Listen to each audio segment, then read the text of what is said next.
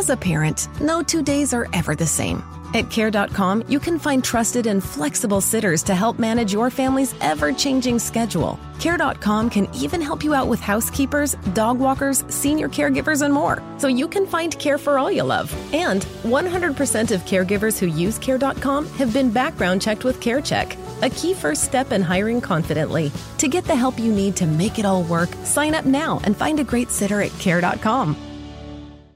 Anoressia mentale o anche anoressia nervosa, ma tutti in realtà la chiamano semplicemente anoressia, una parola che quasi ogni persona moderna conosce, uno degli enigmi della psichiatria. Infatti i disturbi del comportamento alimentare in generale rappresentano un'area di studio estremamente complessa e difficile da raggiungere no? in termini di comprensione profonda e soprattutto, lasciatemi dire, anche di efficacia terapeutica. Qualsiasi psichiatra che incontrerete eh, porterà sempre grande rispetto, curiosità e attenzione speciale ad ogni singola persona che si sospetti essere affetta da anoressia. In effetti anche le, le persone che costituiscono la mia community, nonostante mh, mm, abbia già fatto in passato altri contenuti sui disturbi del comportamento alimentare più in generale, mi hanno chiesto esplicitamente e più volte di parlare nuovamente di anoressia, di bulimia e di binge eating. A conferma dell'interesse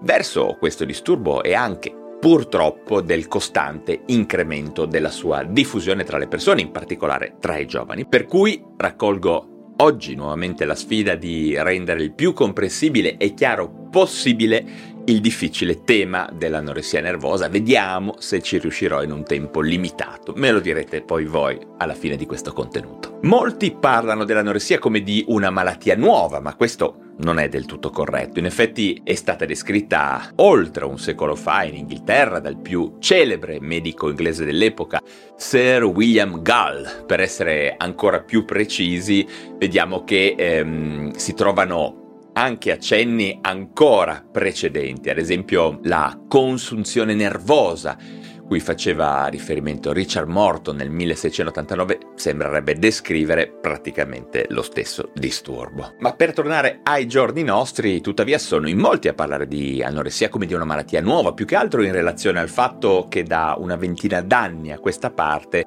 l'anoressia mentale si sta manifestando con un'incidenza rapidamente crescente passato rappresentava un quadro morboso piuttosto raro e la maggior parte dei medici ne conosceva il nome per averlo sentito nel corso degli studi, ma non aveva mai osservato magari neppure un caso direttamente. Oggi invece è talmente diffusa al punto da rappresentare un serissimo problema di salute pubblica per la popolazione adolescente e i giovani adulti. In Italia negli ultimi decenni c'è stato un progressivo abbassamento dell'età di insorgenza dell'anoressia, tanto che sono sempre più frequenti diagnosi in età preadolescenziale e nell'infanzia.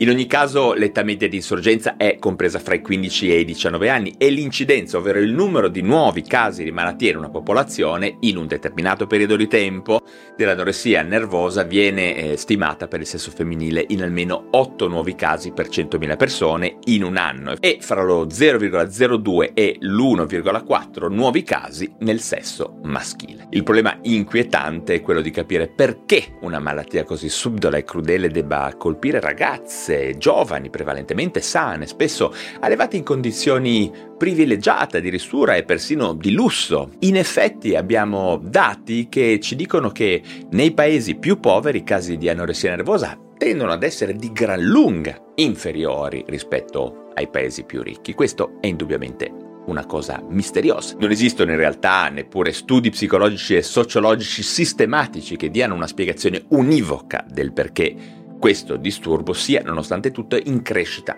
costante. Ma che cos'è l'anoressia nervosa? In che modo si sviluppa e prende possesso della mente e del corpo di una persona? In realtà l'espressione che tipicamente usiamo, ovvero anoressia nervosa potrebbe non essere calzante sul piano psicopatologico a descrivere il disturbo che rappresenta, in quanto il termine anoressia implicherebbe che il focus principale del problema possa essere la perdita dell'appetito, ma in realtà non è così, infatti quello che realmente definisce la persona affetta da anoressia nervosa è una ricerca spasmodica e implacabile della magrezza in presenza di una claustrofobica paura di ingrassare. I criteri diagnostici del DSM-5 sono piuttosto chiari al riguardo. Il primo criterio eh, si riferisce a una restrizione dell'assunzione calorica che comporta un peso corporeo significativamente basso, inferiore al minimo normale, diciamo. I vari livelli di gravità di questo criterio vengono poi valutati mediante il cosiddetto indice di massa corporea.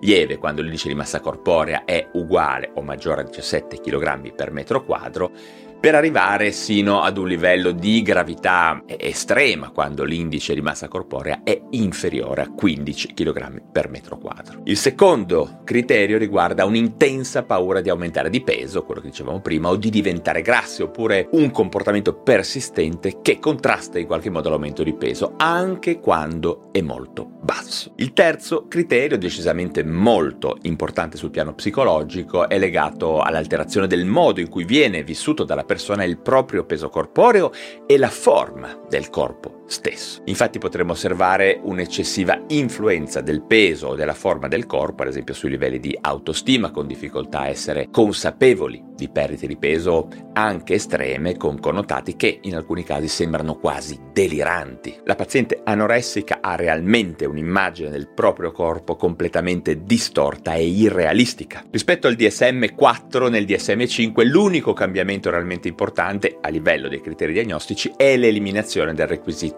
dell'assenza di mestruazioni per quello che riguarda la popolazione femminile. È molto importante sapere che nel loro complesso le persone con disturbi del comportamento alimentare hanno effettivamente una mortalità significativamente elevata rispetto alla popolazione generale della stessa fascia d'età e che i tassi più alti si riscontrano proprio nell'anoressia nervosa, che tra tutti i disturbi psichiatrici è probabilmente la condizione medica associata al rischio di mortalità più alto. L'anoressia ha ottenuto una descrizione ed una spiegazione convincente sul piano psicologico profondo ed evolutivo, prevalentemente grazie ai contributi di Hildebruck nel corso degli anni Ottanta. I suoi studi e le sue speculazioni sono stati realmente come un faro nel buio buio per tutti quegli psichiatri che avevano in cura dei pazienti o delle pazienti affette da anoressia nervosa. Hilde Bruch, una psichiatra statunitense di origine certamente tedesca, che insegnò gran parte della sua vita a Houston, nel Texas, osservò che eh, le preoccupazioni riguardanti il cibo ed il peso erano una manifestazione relativamente tardiva e emblematica, per così dire, di un disturbo più profondo del concetto di sé, un'idea inconscia che si manifestava solo alla fine dello sviluppo, eh, all'ingresso del periodo adolescenziale. Nella maggior parte dei casi le pazienti con anoressia nervosa hanno un assunto di base molto spietato, ovvero la ferma convinzione di essere completamente impotenti e inefficaci nei confronti della loro vita e del mondo intorno a loro. Ma perché questa sensazione tanto angosciante che si impossessa di loro? Vediamo che questa malattia spesso si manifesta in brave bambine, spesso provenienti da famiglie agiate che hanno passato magari tutta la loro vita di fatto cercando di compiacere i loro genitori, ma a un certo punto diventano di colpo improvvisamente testarde e negativiste verso tutto, spesso a livello interiore senza magari neppure manifestarlo completamente all'esterno e questo sentimento si sprigiona prevalentemente proprio l'ingresso dell'adolescenza. A questo punto il corpo viene percepito un pochino come separato dal sé, potremmo quasi dire come se appartenesse ai genitori. E a quel punto queste ragazze, ricordiamoci che si tratta prevalentemente di pazienti di sesso femminile, mancano di qualunque senso di autonomia al punto da non sentirsi nemmeno capaci di tenere sotto controllo le loro funzioni corporee, l'alimentazione, eh, quelle espulsive, certamente anche la sessualità e la capacità riproduttiva. In effetti è eh, fondamentale sapere che quella postura difensiva, premorbosa, quell'essere quasi saccenti e sicure su tutto, quell'essere delle bambine perfette, di solito nasconde un profondo senso di inutilità e di incapacità. La grande intuizione della Hildebruck fu proprio quella di individuare le origini evolutive dell'anoressia eh, dell'anoressia nervosa nella relazione subdolamente ma profondamente disturbata tra la bambina e la madre. In particolare è fondamentale capire che quello che accade è che la madre sembra prendersi cura della figlia in funzione dei propri bisogni, di sue esigenze, chiamiamole egoistiche, piuttosto che in risposta ai bisogni espressi dalla bambina o dal bambino. E in questo modo, visto che le richieste della figlia o del figlio non ricevono risposte di conferma e di convalida, semplicemente non può svilupparsi un sano senso di sé.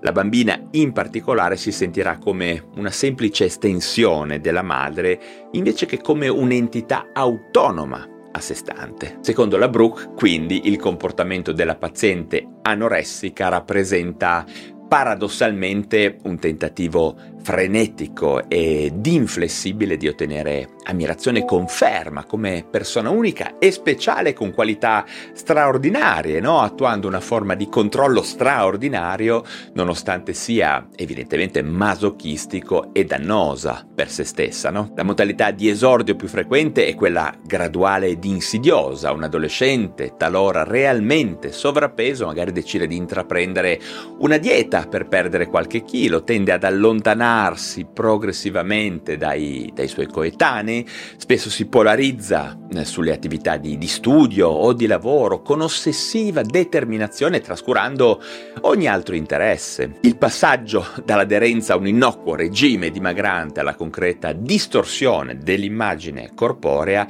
poi è la conseguenza, distorsione dell'immagine corporea che appunto alle volte è quasi delirante. Come vedete gli aspetti psicologici profondi dell'anoressia sembrerebbero essere preponderanti e prevalenti rispetto a quelli biologici maggiormente rappresentati in altre psicopatologie, che ne so, come la schizofrenia o il disturbo bipolare.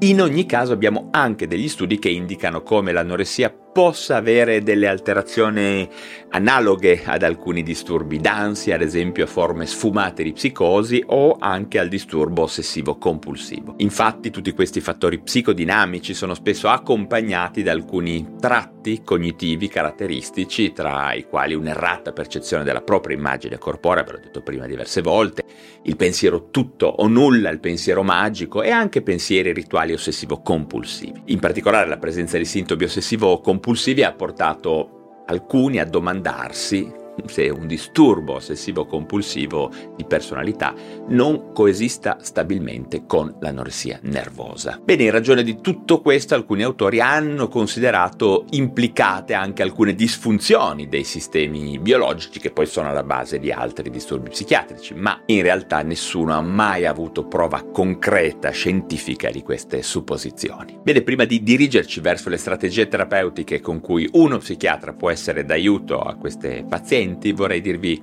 ancora qualcosa eh, sulle conseguenze fisiche dell'anoressia, che in realtà non sono poche e tutt'altro che irrilevanti. Intendo le condizioni medico-generali che possono essere associate all'anoressia. Infatti sono molti eh, gli organi e gli apparati che possono venire coinvolti dagli squilibri generali in corso di anoressia. A livello cardiovascolare vediamo che abbiamo frequentemente aritmie e anomalie dell'ECG come conseguenza sia dei disturbi elettrolitici, ma anche delle carenze nutrizionali. In particolare potremmo avere alcalosi, iponatremia e ipopotassiemia. Poi non sarà infrequente nel corso degli anni vedere insorgere una più o meno marcata osteopenia con degradazione dell'apparato muscolo-scheletrico. A livello ematico avremo invece un rischio elevato di anemia, leucopenia e anche piastrinopenia. Ci saranno poi conseguenze anche a livello dell'apparato gastroenterico con stipsi, dispepsia e danni esofagei quando sono presenti le condotte di eliminazione, quindi il vomito autoindotto. Ancora a livello neurologico si potrà sviluppare atrofia cerebrale, e dilatazione dei ventricoli. Certamente anche alterazioni dell'elettroencefalogramma. Per finire non dimentichiamoci delle gravi conseguenze che l'anoressia ha sull'apparato riproduttivo con ipogonadismo, ipogonadotropo, diminuzione della fertilità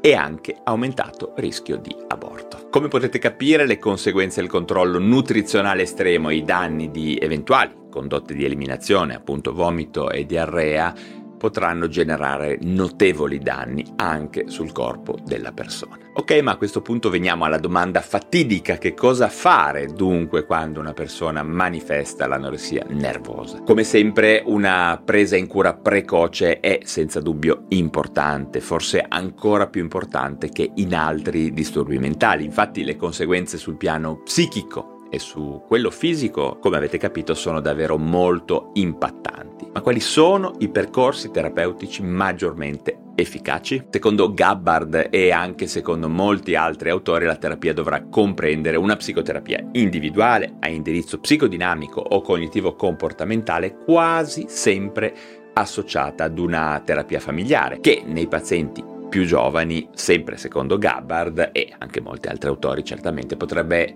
essere anche il primo intervento terapeutico di scelta. Addirittura preferibile alla combinazione con la psicoterapia individuale, ma questo ovviamente cambierà di caso in caso. In generale eh, bisogna comunque essere consapevoli che i trattamenti per l'anoressia nervosa non sono necessariamente sempre efficaci, così per come li si immagina o li si legge sui libri, e che nell'approccio a pazienti che soffrono di questo disturbo è necessario che i terapeuti siano sempre disposti a essere innovativi e creativi, oltre che pazienti. In ogni caso, studi clinici alla mano, vediamo che una psicoterapia espressivo-supportiva eh, a tempo indeterminato teoricamente dovrà essere senz'altro la pietra miliare del trattamento. Ed i principi tecnici che stanno alla base del trattamento saranno 1. Evitare un investimento eccessivo nel tentare di cambiare il comportamento alimentare. 2. Evitare interpretazioni troppo precoci all'inizio della terapia, quindi andarci cauti. 3. Controllare attentamente il transfer. E 4. Esaminare con molta attenzione le distorsioni cognitive presenti, esserne consapevoli. Per finire vediamo che gli interventi psicofarmacologici non sono per nulla basati su evidenza e quasi sempre possono essere necessari solo per trattare le frequenti comorbidità di ansia, di insonnia e di depressione o altro, per cui andranno modulati con attenzione nel corso del tempo e considerati sempre transitori. Ma qual è la prognosi dell'anoressia? Che destino hanno queste persone? Il decorso dell'anoressia nervosa è senza dubbio variabile, può essere caratterizzato da una remissione più o meno completa, che non è infrequente dopo magari un episodio singolo e soprattutto nelle pazienti più giovani e con migliore adattamento sociale e lavorativo preesistente, più frequentemente però l'andamento appare irregolare, continuo o subcontinuo, con remissioni e riesaccerbazione nel corso del tempo. La guarigione va dallo 0% al 30% secondo i vari autori e secondo i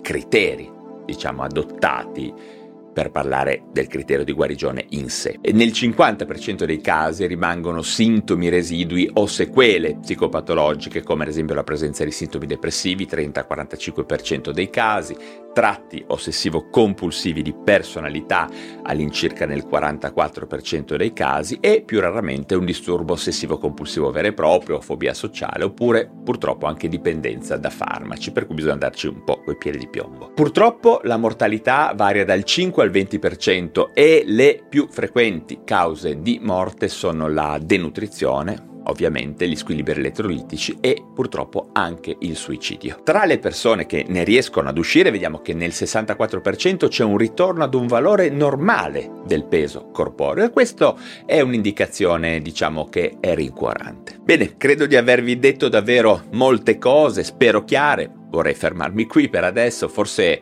ho portato addirittura troppi dati e troppe informazioni, spero di no. Bene, ma adesso come sempre spero che sarete voi a portarmi commenti, testimonianze, precisazioni o anche ulteriori domande e mi raccomando scrivete tutto negli appositi spazi dei commenti. Come sempre, se vi sono stato utile, sostenete questo canale con un like e iscrivetevi subito alla piattaforma digitale da dove mi state ascoltando. Certamente se vi interessano la psichiatria e le neuroscienze. Ah, ricordate anche che avete la possibilità di abbonarvi al canale YouTube per poter partecipare alle live esclusive per soli abbonati in cui potrete conoscere personaggi molto interessanti e farmi domande dirette. Ma non preoccupatevi che in ogni caso alcuni estratti di queste live, diciamo private, verranno poi pubblicate nel corso del tempo e rese disponibili a tutti. Ok, per adesso ho finito, ma ci rivedremo presto per parlare di un nuovo argomento. Moms are amazing at tracking down hard to find items library books, socks, you name it. But sometimes help is welcomed. Care.com makes it easy to find babysitters near you, sitters with the experience and skills your family needs, like after school pickup and homework help. You just post a job for qualified sitters to apply, and since all Care.com caregivers are background checked, you can feel confident about interviewing and hiring. To get the child care help you need, sign up now at Care.com.